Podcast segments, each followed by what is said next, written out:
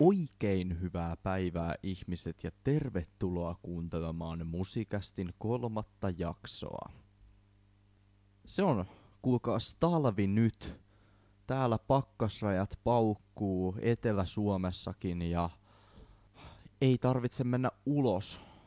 Nyt voi vaikka äänitellä podcastia, jos siltä tuntuu. En tiedä mistä moinen idea tuli. Tällä viikollakin on tapahtunut musiikkimaailmassa taas kaikenlaista. On ollut Bad Wolves yhtyeen laulajan lähtöä, joka nyt en tiedä koskettaako hirveän montaa. Bad Wolves on tää bändi, joka teki silloin siitä Cranberriesin zombie-biisistä coverin silloin kun Cranberriesin laulaja kuoli. Mutta mä en ainakaan tiedä oikeastaan siitä bändistä mitään ilmeisesti bändissä on ollut sisällä jotain ristiriitoja ja sitten Tommy Vext, tämä laulaja, sai potkut tai lähti itse. En tiedä.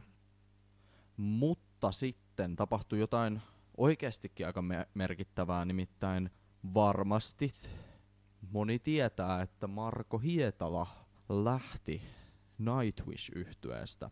Marko Hietala on siis ollut vuodesta 2001 lähtien Nightwishin jäsen ja nyt hän lähti bändistä. Siihenkään on vaikea sanoa, että tota, mitkä on sitten nämä syyt, mutta ainakin hän nyt mainitsi omassa Facebook ja Instagram ja Twitter ja missä nyt kaikkialla tämä postattiin tämä teksti, niin siinä ainakin mainitsi ja tuomitsi musiikkialaa ja Lähi-Itään maksettavia osinkoja, niin kuin Ylen uutisessa sanotaan. Lähinnä Spotifyta ja striimausyhteiskuntaa siinä haukuttiin ja sitten hän kertoi niin kuin omista hankaluuksistaan, mitä on ollut hankaluuksistaan, mitä on ollut muuten elämässä. Eli nyt on sitten tosiaan aika mielenkiintoista nähdä, mitä Nightwishille tapahtuu. Uusi levy tuli vuosi sitten. Sitä ei ole saatu vielä kunnolla edes alkuun sitä kiertuetta. Nyt pitkäaikainen basisti lähti yhtyeestä. Melkein 20 vuotta ollut Marko Hietala basistina. Mitä nyt tapahtuu Nightwishille? No ainakin sille kiertueelle varmaan tulee joku kiertue basisti, mutta mitä sitten tapahtuu? Jatkuuks Nightwish? Toivotaan, että jatkuu. Nightwish on aika kova bändi. Kyllä mä toivon hartaasti, että ne sais jotenkin hoidettua sinne jonkun, jonkun siihen tilalle silleen, että kaikki haluaisi vielä jatkaa sen bändin kanssa työskentelyä. Näitten parin bändiuutisen lisäksi tuli myös Suomen Euroviisu-edustajat julki. Ja tota, siellä oli ihan mielenkiintoisia nimiä tälläkin kertaa mukana. Oskari Ruohonen, joka on Matin ja Tepon poika.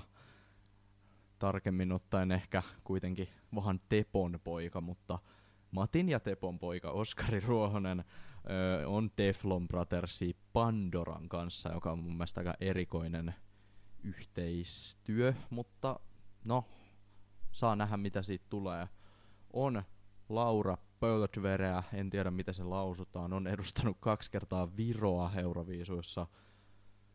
On Axel Kankaaranta, jonka piti vuosi sitten edustaa, mutta Euroviisut sattuneesta syystä peruttiin.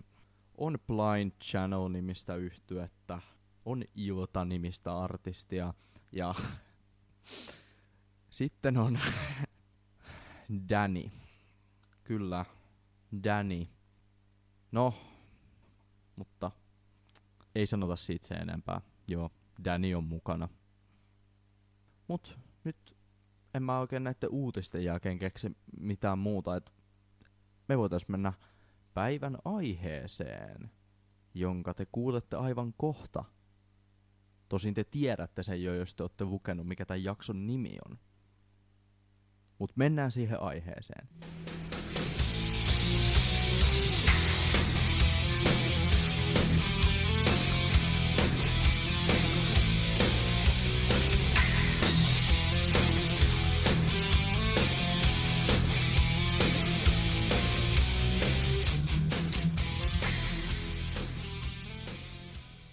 Wherever I May Roam kappaleen siivittelemänä siirrymme katsastelemaan albumia nimeltä Metallica yhtyeltä Metallica. Levy, joka tunnetaan myös nimellä The Black Album, sen levyn kannensa, ta- kantensa, levyn kantensa takia. Metallikan eniten myyty levy koskaan. Sitä on myyty 31 miljoonaa kappaletta ympäri maailman ja sitä myydään edelleen. Tämä vuosi on tosiaan Metallican The Black Albumin juhlavuosi. Se täyttää tänä vuonna 30. Eli se on tehty noin 14 vuotta ennen kuin minä synnyin. Ei siinä mitään. Voin minä silti siitä puhua. Tässä on tosiaan pyöritty nyt vähän uudemman musiikin ympärillä ennen tätä, mutta nyt, nyt me päästään vihdoin tähän Black Albumiin, joka ei ole mun lempimetallikan levy, mutta onko se silti objektiivisesti ehkä paras?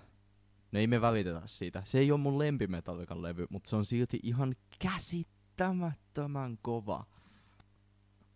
Tää on todellakin semmonen metallikan koko, koko historian semmonen pinnacle, eli mikä se on suomeksi, huippu, huippukohta. Sitä ennen koko ajan nousi se menestys. Kill Em All oli semmonen underground trash-levy. Sitten tuli Ride, Ride the Lightning, joka on mun lempi Metallican levy. Sitten tuli Master of Puppets, joka oli kuitenkin ehkä vähän edellä Ride the Lightning ja hyvin samantyyppinen levy itse asiassa, mutta no Master of Puppetsia pidetään kuitenkin parempana levynä yleisesti ja menestyshän siinä kasvoi paljon enemmän kaikkien Ozzy Osbourneien kanssa tehtyjen kiertueiden kautta ja semmosen. Ja sitten tuli And Justice for All, Metallican ensimmäinen musiikkivideo Oneiin.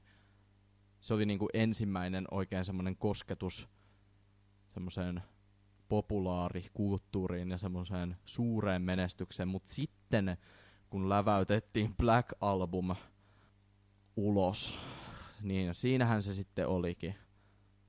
Vuosia pelkkää kiertämistä ympäri maailmaa, joka sitten lopulta päättyi ja aivan legendaariseksi muodostuneen muodostuneeseen Moskovan keikkaan, joka pidettiin siis tuolla Tushinon lentokentällä Moskovassa. Ja no mikä siitä tekee niin legendaarisen?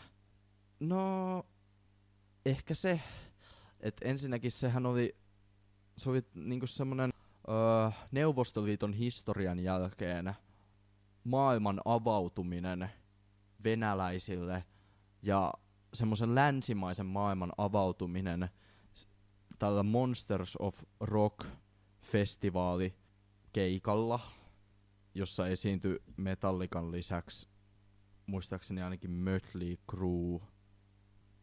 Ja se vielä, mikä siitä tekee siis todella legendaarisen, niin sitähän pidetään yhtenä niinku keikasta, keikoista, millä on ollut isoin yleisön määrä. Siellä oli 150 000 500 000 ihmistä. Siellä oli ihan hirvittävä määrä ihmisiä. Kannattaa mennä katsoa YouTubesta niitä videoita, eli kirjoittaa vaan Metallica ja Moscow, niin kyllä sieltä löytyy, löytyy. Siis ihan niin kuin silmän kantamattomiin semmoista ihmismerta. Ja joissain niin kuin epävirallisista lähteistä sanotaan jopa, että siellä olisi ollut 1,6 miljoonaa ihmistä, joka on siis ihan käsittämätöntä. Se oli ilmaiskonsertti ja se räjäytti oikein kaiken. Ja siitä sit, sit on tullut aivan todella legendaarinen, niin kun sitä muistellaan edelleen Metallica-fanien ja muiden ympärillä. Mutta mikä tästä levystä nyt sitten tekee näin menestyneen? Minkä takia tämmönen kuitenkin trash metal bändi alun perin, minkä takia se menestyi näin hyvin? No ensinnäkin, tämähän on ihan älyttömän hyvän kuulonen, ei pelkästään ne biisit, vaan siis se soundi, ihan uskomattoman hyvä. Mä en tiedä, onko millään muulla levyllä niin hyvät esimerkiksi rumpusoundit kuin mitä Black Albumilla on. Ja tää on Metallikalle uuden, tu- silloin uudelle tuottajalle Bob Rockille, niin kuuluu kaikki ansio tästä levyn soundista. Se, se teki, ja Bob Rock muutenkin niinku hio niitä biisejä Metallikan kanssa ja lopulta teki Metallikasta populaarin, miten se on commerciali, kaupallisesti, miksi mä en osaa suomea tänään, kaupallisesti menestyneen bändin, joka on toisten mielestä hyvä juttu, toisten mielestä ihan surkea juttu, varsinkin kaikkien oikeiten metalli-ihmisten mielestä. Tää on ihan roskaa koko levy ja metallikan rappio alkoi tästä, kun tuli Loadit ja tuli Reloadit ja tuli Saint Angerit ja koko 2000-luku on ollut ihan hirveetä. Mä oon eri mieltä, mutta annetaan, annetaan ihmisten olla sitä mieltä, mitä ne haluaa.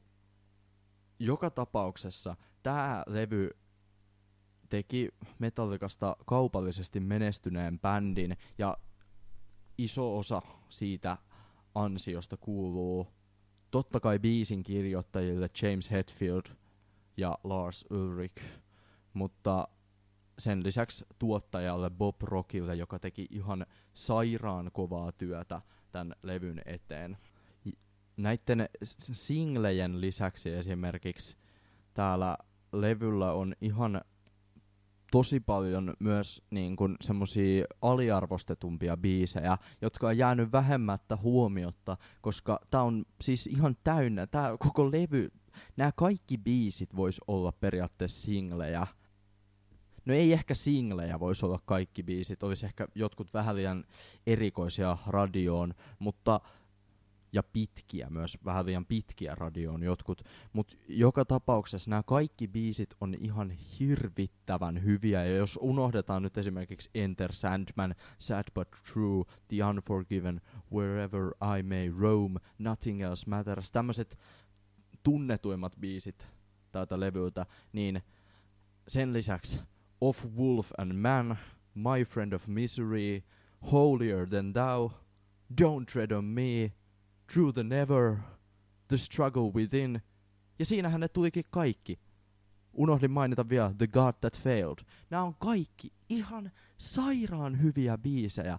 Eli vaikka tässä on viisi singleä, jotka on kaikki niinku yksiä melkein metallin historian tunnetuimpia biisejä, niin sen lisäksi täältä levyltä löytyy tämmöisiä aliarvostetumpia niinku timantteja. Tää on uh, mä oon niin innoissani, kun mä saan puhua tästä levystä, koska tää on, no ensinnäkin Metallica on mun lempibändi, jonka kaikki, jotka mut tuntee, niin todennäköisesti tietää sen, koska mä muistutan siitä aika paljon ihmisiä.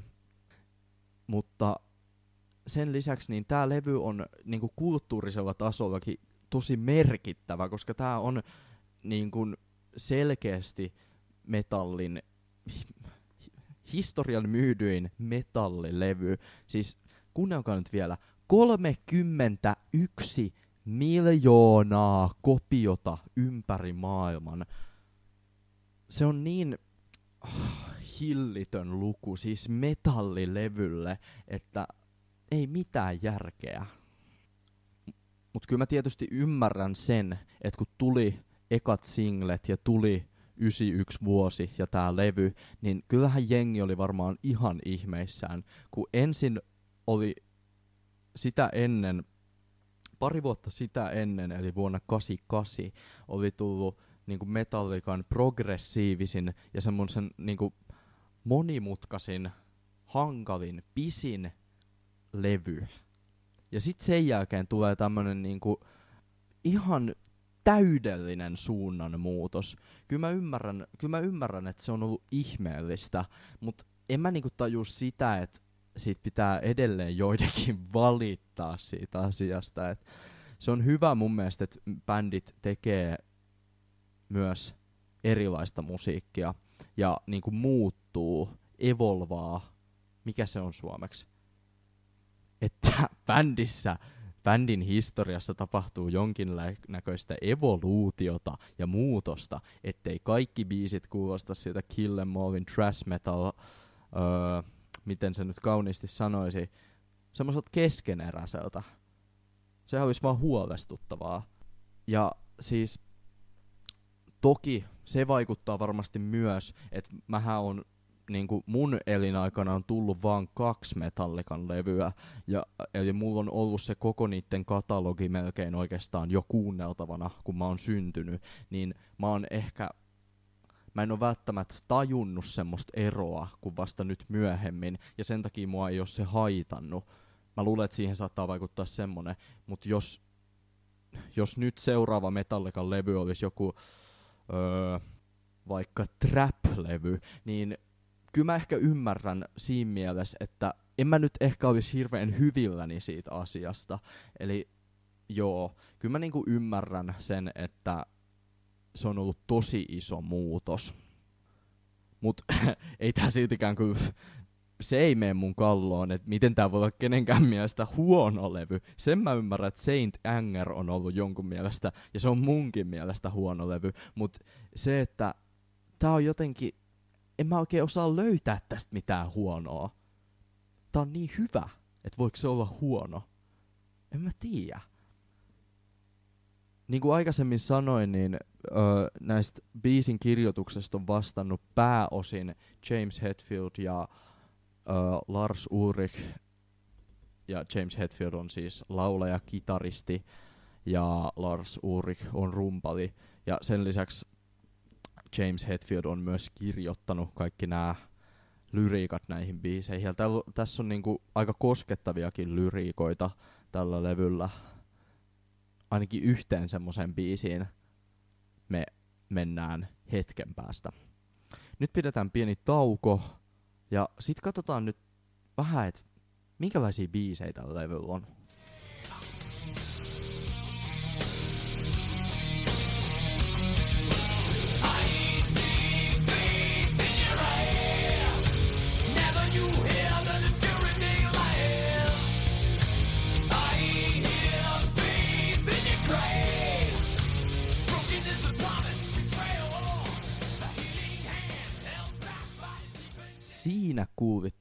Pätkää kappaleesta The God That Failed, joka on hieno biisi. Ei niistä arvostetuimpia levyn kappaleita, mutta ihan loistava biisi. Tää on tota ensimmäisiä öö, biisejä, missä on ensimmäisiä Metallican biisejä siis, missä on öö, kitaran viritys siis puolisävel askelta alaspäin. Ja tää on tämmönen niinku, tää aika synkkä biisi ja siitähän me tykätään. Levyn kymmenes biisi siis The God That Failed, eli Jumala, joka epäonnistui. Biisin lyriikat kertoo James Hetfieldin äidistä, joka kuoli silloin, kun James oli vielä tosi nuori. Ja ne lyriikat siis kertoo siitä, että kun James Hetfieldin äiti oli uskovainen ja hänelle todittiin syöpä, niin hän kieltäytyi ottamasta mitään niin kuin lääke, lääketieteellisiä apuja. Hän, hän uskoi siihen, että Jumala parantaa hänet, ja no, Jumala ei parantanut häntä, hän ei selvinnyt syövästä, vaan kuoli siihen, ja se oli sitten Jumala oli tavallaan epäonnistunut tehtävässään, tai näin ainakin James Hetfield ajatteli tämän asian. Ja tässä biisissä ainakin niin James Hetfield tavallaan öm, vertauskuvallisesti syyttää Jumalaa äitinsä kuolemasta, koska ei se Jumala nyt sitten kuitenkaan pelastanut tai ainakaan toiminut yhtä tehokkaasti kuin mitä lääketiede olisi ehkä voinut toimia. Tämä biisi alkaa bassoriffillä ja rummuilla, johon sit öö, mu- tulee mukaan tämmöiset vähän niinku, miten se osaisi sanoa, vaikeroivan kuuloiset kitarat, joka saa heti semmoisen niinku mielenkiintoisen tunnelman tähän. Ja sit kun, sillä, sit kun kitarat aloittaa sitä pääriffiä soittamaan ja räjähtää oikein kunnolla, niin ai että, tää on niin, tää on niin hieno biisi. Ja itse asiassa mä muistin just, että nehän esitti tämän Kantolassa 2019, kun mä olin katsomassa Metallicaa toista kertaa elämässäni, niin Kantolassa 2019 tämä biisi esitettiin ja se oli aika hieno hetki mun mielestä. Koska mä, mä tykkään aina siitä, kun tulee vähän tämmöisiä aliarvostetumpia biisejä. Ne oli soittanut sitä sillä kiertueella aika paljon, mutta oli se, oli se silti hienoa, vaikka mä tiesin, että se saattaa tulla, niin se oli silti hienoa. Ja kyllä mä luulen, että kaikki jo, ihmiset, jotka on niinku tavallaan syvällä jossain bändissä, niin tykkää siitä, että soitetaan niitä tuntemattomampia ja aliarvostetumpia biisejä, vaikka ei tältä levyltä oikeastaan mikään voi olla tuntematon, koska tämä on menestynein metallialbumi, mutta silti kyllä se on niinku aina, aina mukavaa kuulla keikoilla semmosia biisejä, mitä ne ei soita hirveästi.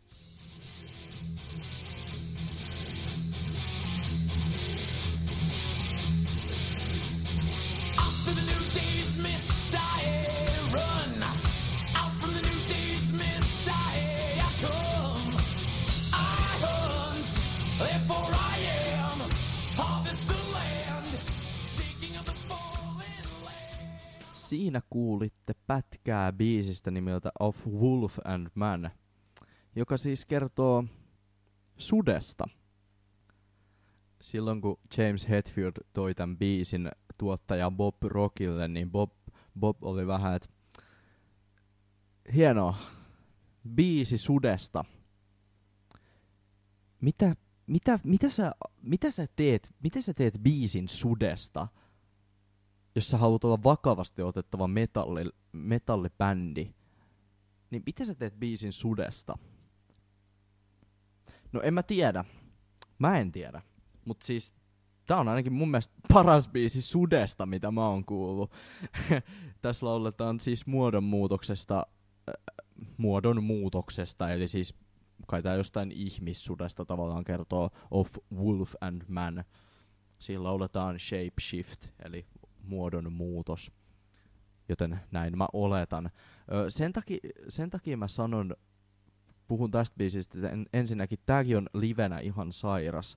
Ja se, mikä tästä tekee, niin kuin mikä antaa oikeasti sitä kunniaa tälle, tälle biisille, on S&M eli Metallica ja San Francisco Sinfonia, joka teki vuonna 1999 yhteislevyn, mille Michael Kamen orkestroi Metallican biisejä, ja sillä levyllä on tää biisi, tää Of Wolf and Man, ja herran jestas se on hyvä biisi, varsinkin siinä.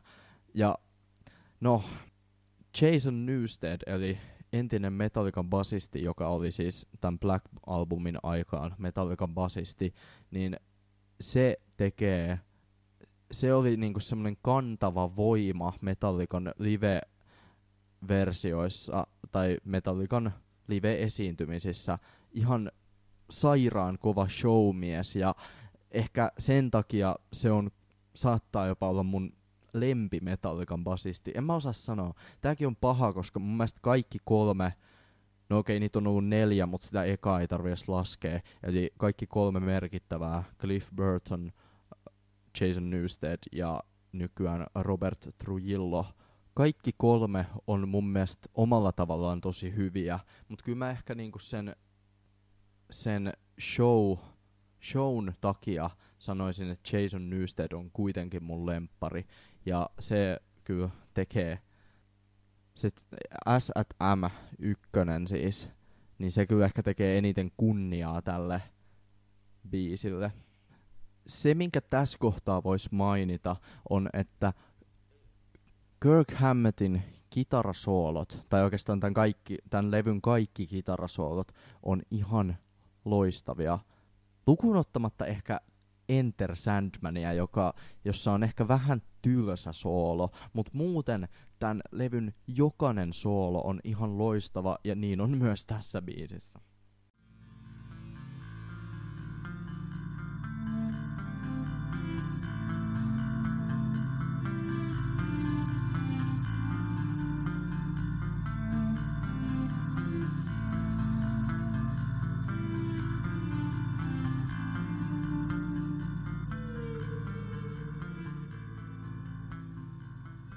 Ja siinä kuulitte biisiä nimeltä My Friend of Misery, joka on, en mä tiedä mitä mä uskallan sanoa, on ehkä jopa tämän levyn paras biisi.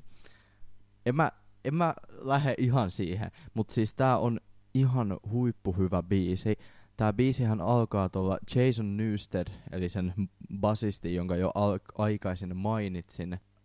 Jason Newstedin bassoriffillä ja huhhuh, se, se, niinku, se bassoriffi he, heti iskee suoraan ihon alle ja tulee kylmät väreet. Ja sitten sen jälkeen kuin pommi, tai kuin kaksi pommia, tulee semmoset valtavat iskut crashilla ja kitaroilla. Ja voi vitsi, tää on niin, tää on niin hieno biisi.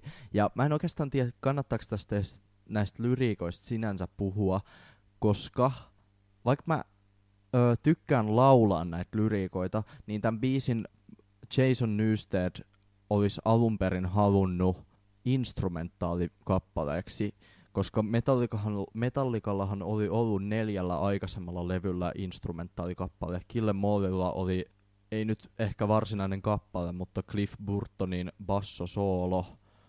Ride the Lightningilla oli The Call of Cthulhu. Master of Puppetsilla oli Orion ja And Justice for Allilla oli To Live is to Die. Niin se olisi ollut ihan luonnollista, että tälläkin levyllä olisi instrumentaali, mutta seuraava instrumentaalihan löytyy vasta Death Magneticiltä, joka julkaistiin 2008, eli 20 vuotta And Justice for Allin jälkeen. Jason Newsted olisi halunnut tästä instrumentaalin, mutta ilmeisesti levyyhtiö tai Bob Rock tai joku ei ollut suostunut siihen, että kyllä pitää olla, pitää olla niinku sanat, että tätä voi jengi laulaa, ja se on nyt ehkä mun ainoita niinku kritiikkejä tätä levyä kohtaan ja sitä niinku kaupallista, kaupallisen menestyksen havittelua kohtaan, koska tähän olisi sopinut ihan pelkkä instrumentaali. Ei tähän olisi tarvittu mitään sanoja.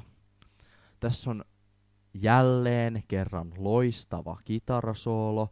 Tässä on yksi jopa Metallikan parhaista biiseistä mun mielestä ja ehkä jopa koko levyn lempikohtia mulle on tässä My Friend of Misery biisissä se hiljaisempi kohta, missä on taas palattu vaan siihen bassoon ja sit kitaralla sen volyymi napin kanssa, jota mä nyt pyörittelen sormissani, mut mä en osaa sanoa mikä se on suomeksi tahanskaan. Tänään toimii Suomi. Ö, volyymin kanssa säätelee semmosia pieniä, yhtään miten mä voisin sanoa sen, se pitää kuunnella se kohta.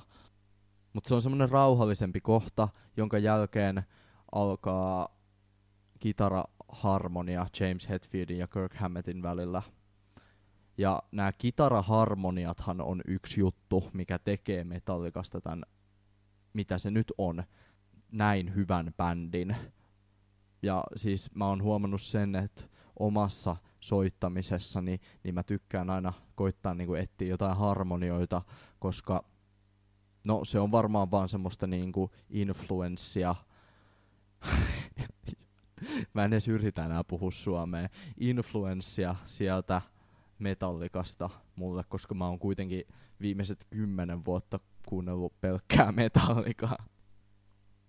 Ja siinä rauhallisessa kohdassa, mistä mä just äsken puhuin, niin siinä on myös yksi parhaista live-hetkistä metallikalla, kun ne soitti tämän biisin ekan kerran vasta kuin paljon, oliko se 20 vuotta myöhemmin, kun tämä levy on julkaistu, eli 2011, ne soitti tämän koko levyn, ja sitten siinä James Hetfield tavallaan teki siinä kohdassa siitä yleisöstä semmoisen kuoron. Se jakoi sen yleisön kahteen osaan ja toinen osa laulo toista stemmaa ja toinen osa toista stemmaa. Ja se kuulostaa niin hyvältä. Sekin kannattaa mennä katsomaan YouTubesta. Löytyy kirjoittaa vaan My Friend of Misery live, niin varmasti löytyy. Tätä on tosi vähän esitetty livenä, jolle mä en oikeastaan tiedä yhtään mikä se on se selitys. Mutta tää on ihan huikea biisi. Tässä alkaa nyt pikkuhiljaa ole mun levyarvio lopuillaan. Tää oli nyt toinen tämmönen levyarvio. Mä en vieläkään osaa sanoa, että osaanko mä tarpeeksi hyvin artikuloida mun ajatukset sanoiksi. Se on yllättävän vaikeeta, mutta mä yritän parhaani kehittyä siinä, että näissä alkaisi jossain kohtaa olla jotain järkeäkin näissä mun selityksissä. Mutta jos, jos tykkää kuunnella tämmöistä sekavaa hölinää musiikista, niin mikä siinä? Kuunnelkaa vaan. Ja se nyt, mitä ainakin niinku olisi hienoa, olisi, että jos joku saisi niinku jonkinnäköistä inspiraatiota tästä lähteä kuuntelemaan sitä levyä, mistä mä puhun. Se on niinku tavallaan se ultimaattinen tavoite, että jengi kuuntelee näitä levyjä tai näitä biisejä ja sitten löytää itselleen uutta huikeaa musiikkia, koska mä en puhu mistään muusta kuin huikeasta musiikista.